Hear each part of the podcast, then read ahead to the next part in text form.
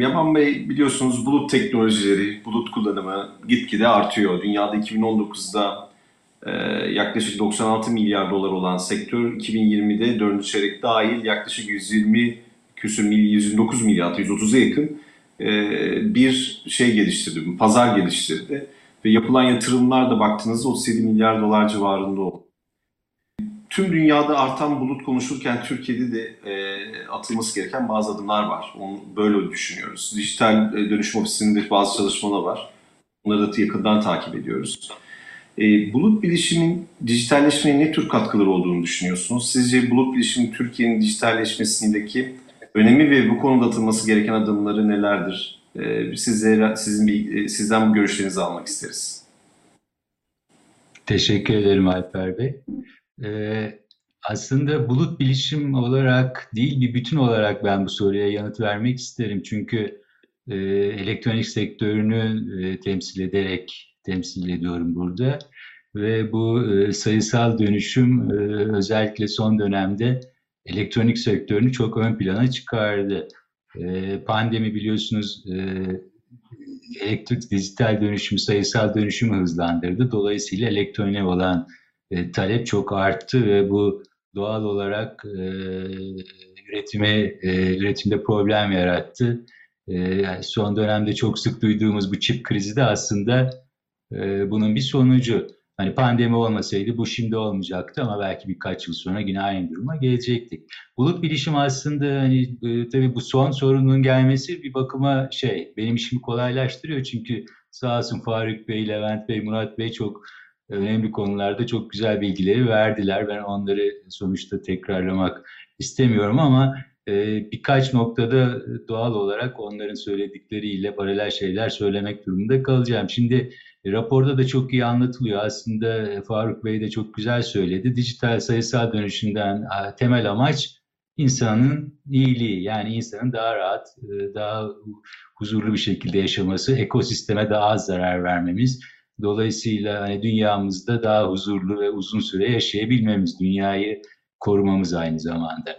Bu kapsamda baktığınız zaman işte veri e, e, bilgi çağındayız ve hani dijital dönüşümde e, Levent Bey çok iyi onu açıkladı. Yani dijital olmak farklı bir şey, dijital dönüşüm farklı bir şey. Biz yıllardır dijital kapsamda birçok şey yapıyorduk otomotiv fabrikalarını düşünün. Yani bundan yıllar önce robotlarla üretim yapıyorlardı. Ama şimdi o robotlar birbirleriyle konuşuyorlar. E, dijital dönüşümün şu anda bu kadar e, önemli hale e, gelmesinin e, temel şeyi e, aslında e, bu sayede iş yapışın, e, hayatın çok daha kolay olacağını hepimizin görmüş olması. Ne tür bileşenler var burada baktığımız zaman? E, bir, bu veri sonuçta veriye dayalı bir şey. Murat Bey de hani o veriden yapay zeka ile neler yapılabileceğini söyledi. Yalnız orada Murat Bey bir şeye ben katılmıyorum. Hani yapay zeka insandan daha zeki olacak diyorsunuz ama bizde pratik zeka var. Hiçbir zaman bence onun o, o, o düzeye gelemez. Mesela pandemide, yasaklarda nasıl dışarı çıkılabilir gibi konularda biz pratik zeka ile çok farklı şeyler yapabiliyoruz ama e, gerçekten e, yapay zekanın hayatımızda birçok şeyi değiştireceği e, ve kolaylaştıracağı çok açık. Şimdi e, burada biraz Gökhan Bey şeyinde bahsetti. İlk başta bir şebeke var e, doğal olarak ve bu şebekenin bileşenleri var. E sonuçta bir mobilleşme, nesnelerin interneti gibi kavramları düşündüğümüzde e, şebeke mobil oluyor. Dolayısıyla mobil ağırlığı artıyor ve işte 5G şu anda Türkiye'de de çok gündemde bildiğimiz bir teknoloji. 5G ön plana çıkıyor. Çok güzel çalışmalar yapılıyor Türkiye'de bu kapsamda. E, ULAK ve HTK e, bu konuda çalışıyorlar. 5G diğer teknolojilere göre biraz daha yazılım ağırlıklı. E, ama yine bir donanım tarafı, donanım ağırlığı da birleşeni de var. E, biliyorsunuz hızı çok daha fazla, band genişliği çok daha fazla. Dolayısıyla e, bu geleceğin dünyasında bütün nesnelerin, milyarlarca nesnenin birbiriyle konuştuğu bir ortamda böyle bir şebekeye ihtiyaç var ama şu hatayı yapmamak lazım. E, aslında yani burada e, her şey birbiriyle beraber gidiyor, ilişkili. E, bu koordinasyonu çok düzgün bir şekilde sağlamak lazım. Yani mesela 5G'de ileri gidip sonra fiber altyapınız iyi değilse o bir işe yaramaz. Elektrikli araç yaptığınız şarj edemez, şarj istasyonlarınız yoksa beklemek zorunda kalıyorsunuz. Şarj istasyonlarınız var ama şehrin traf trafoları kaldırmıyorsa beklemek zorunda kalırsınız. Yani bütün bu şeyler e, bir koordinasyon içinde yapılması gereken işler. 5G'de de öyle. Yani şu anda 5G'nin e, işte önümüzdeki dönemde henüz hazır değil. E, hazır olmaması bir, bir, bir eksiklik değil. Şu andaki şebekelerde bizim yapmak istediğimiz şeylerin büyük çoğunluğunu yapmaya yeterli. 5G sadece çok daha hızlı olduğu için bir takım belki otonom uygulamalarda gerekli olacak ama şu anda nesnelerin interneti kapsamında birçok şeyi biz e, mevcut şebekelerle hatta 2G şebekelerle bile yapabiliyoruz. 5G'den sonra ne geliyor? E, verinin dağıtımı yani işte bu nesnelerin interneti dediğimiz e, ve birçok sensörden oluşan e, birbiriyle konuşan bir yapı. Aslında hani elektronik artık e, tek bir sektör olarak görmek de mümkün değil. Hani biz tesis olarak Türk Elektronik Sanayicileri Derneğiyiz ama aslında artık her sektörde e, elektronik bir alt bileşen olarak var. Dolayısıyla herkes TESİD'in üyesi olabilir. E, farklı bir paradigma, farklı bir dönüm noktasından geçiyoruz. Özellikle bu noktada bence hani biraz da tabii böyle bir e, değişimlerin olduğu, paradigma değişimlerin olduğu zamanlarda bir fırsat da doğar. Türkiye için önemli bir fırsat bu. Çünkü yapılacak çok şey var. Ee, özellikle bu nesnelerin interneti yani verinin toplanması kapsamında. Bu bu tarafta çalışan firmaların yani elektronik ve yazılım ve donanım tarafında çalışan firmaların kendilerini göstermeleri, belli bir noktaya ulaşmaları için iyi bir fırsat. Çünkü herkes sıfır, yani herkesle aynı noktada başlıyoruz. Bu dünyada da yeni. Ee, bu kapsamda ben aslında yani elektronik sektörü ve Türkiye açısından bu kısmı çok önemli görüyorum. Yapay zekadan Murat Bey bahsetti. Biz bir dönem kısa süre sonra insandan daha zeki olacak dedi. Orada hani yapay zekanın çalışma mekanizması veri. Sonuçta öğretiyorsunuz. Aynen bir insan gibi bir takım bilgileri veriyorsunuz. Onları eğitiyorsunuz, eğitiyorsunuz, eğitiyorsunuz, öğretiyorsunuz. Ciddi bir veri şeyi var. Ee, Ali Taha Bey Başkanımız da bahsetti. İşte onun için bir standartize gidiliyor. Olunca şey tabii çok önemli hale geliyor. Yani bu bulut teknolojisinin de bir şekilde yani parça parça değil daha konsolide şey olması ciddi bir enerji tüketimi var. Hani yeşil enerji diyoruz. Ee, sonuçta o yüzden yani bazı okuyorum ben yurt dışı ülkelerde bu merkezleri deniz kenarına e, kuruyorlar çünkü soğutma e, daha kolay oluyor. İşte güneş enerjisinden yararlanıyorlar o bilgisayarları çalıştırmak için. Yani gerçekten bu kadar çok veri olunca ciddi bir de e, şey e, gereksinimi oluyor, e, enerji gereksinimi oluyor. Bunu da temiz enerjiyle karşılamak gerekiyor.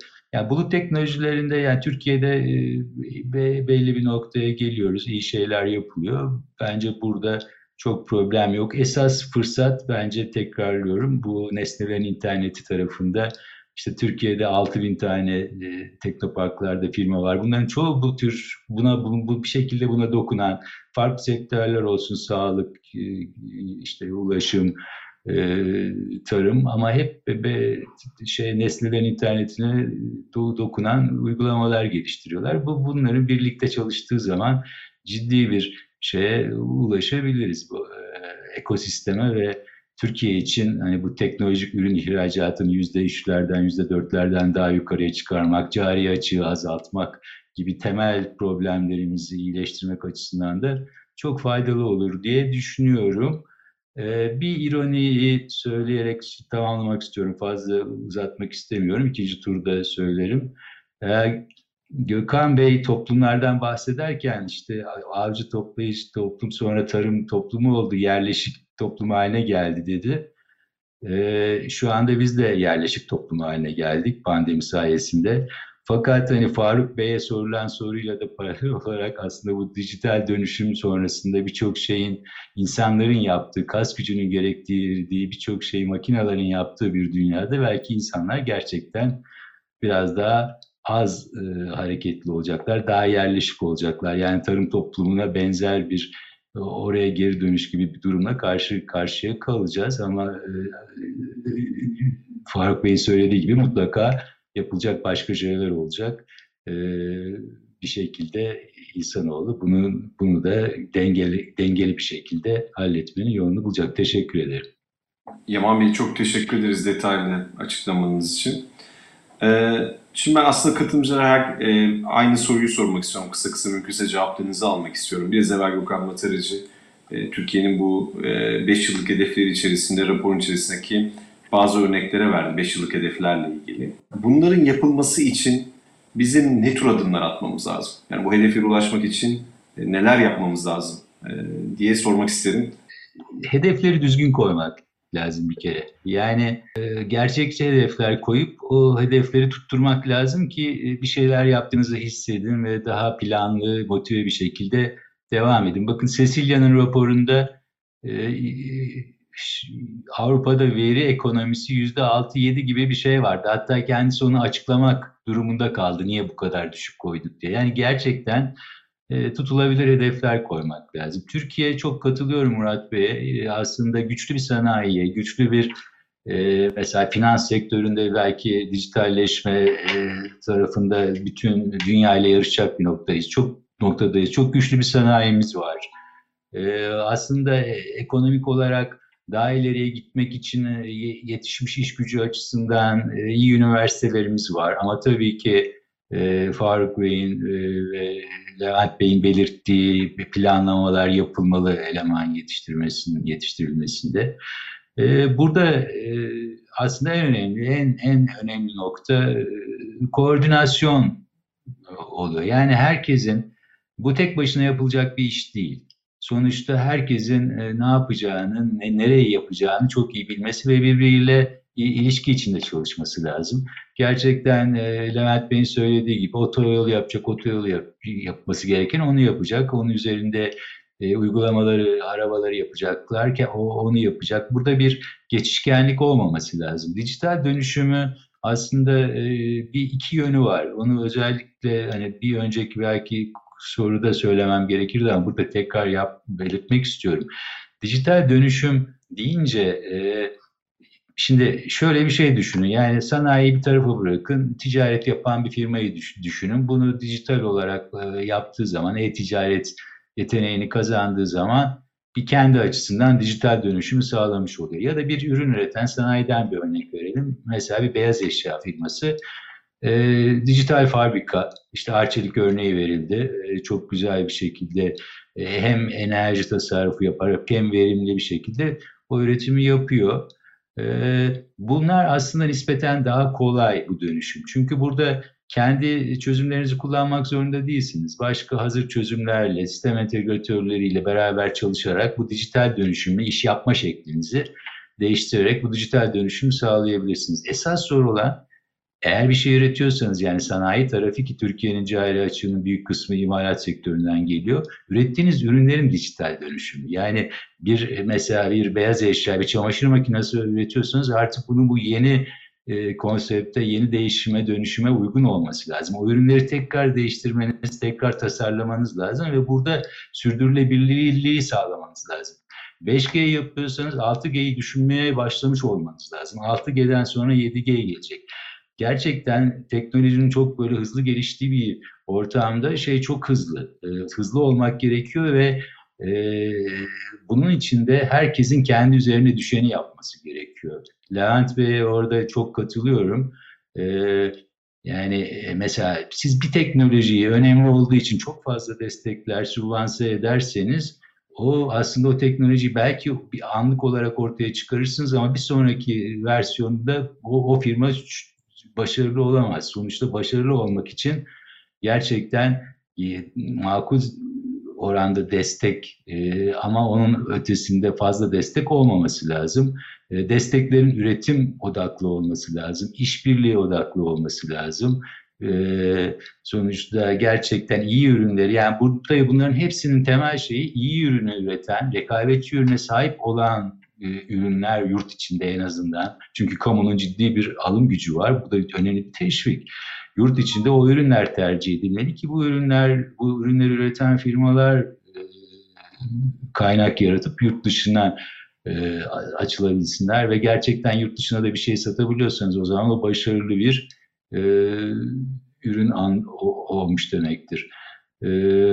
Özetle bir koordinasyon olduğunu gerekli olduğunu çok e, birinci şey olarak bunu yani Faruk Bey'in söylediğini söylüyorum. İkinci olarak Levent Bey'in söylediği e, herkes kendi işini yapmalı. Ancak öyle bir gelişme olabilir. Sürdürülebilirlik ancak öyle olabilir. E, onu söylüyorum. Üçüncü olarak da hani endişe edecek bir şey yok. Aslında bu bizim için bir fırsat Murat Bey'in söylediği. Biz aslında birçok alanda dünyayla e, sanayide Avrupa ile yakın bir noktadayız. Üretimde işte diğer tarafta da dijital tarafta da öyle. Ee, başta söylediğim gibi sonuçta tekrarlamış gibi oldum. Diğer üç konuşmacının görüşlerini paylaşmış oluyorum. Teşekkür ederim. Yaman Bey çok teşekkür ederiz. Ee, gayet iyi bir açıklama oldu. Teşekkür ediyorum. Hepinize katılımlarınız için çok teşekkürler. Ee, dijitalleşme yolunda Türkiye raporu bence çok güzel bir rapor oldu. Ee, inşallah e, herkes e, bu raporu e, alır ve bundan faydalanır. E, katılımlarınız için çok teşekkür ederim. E, inşallah en kısa sürede tekrar e, görüşmek üzere.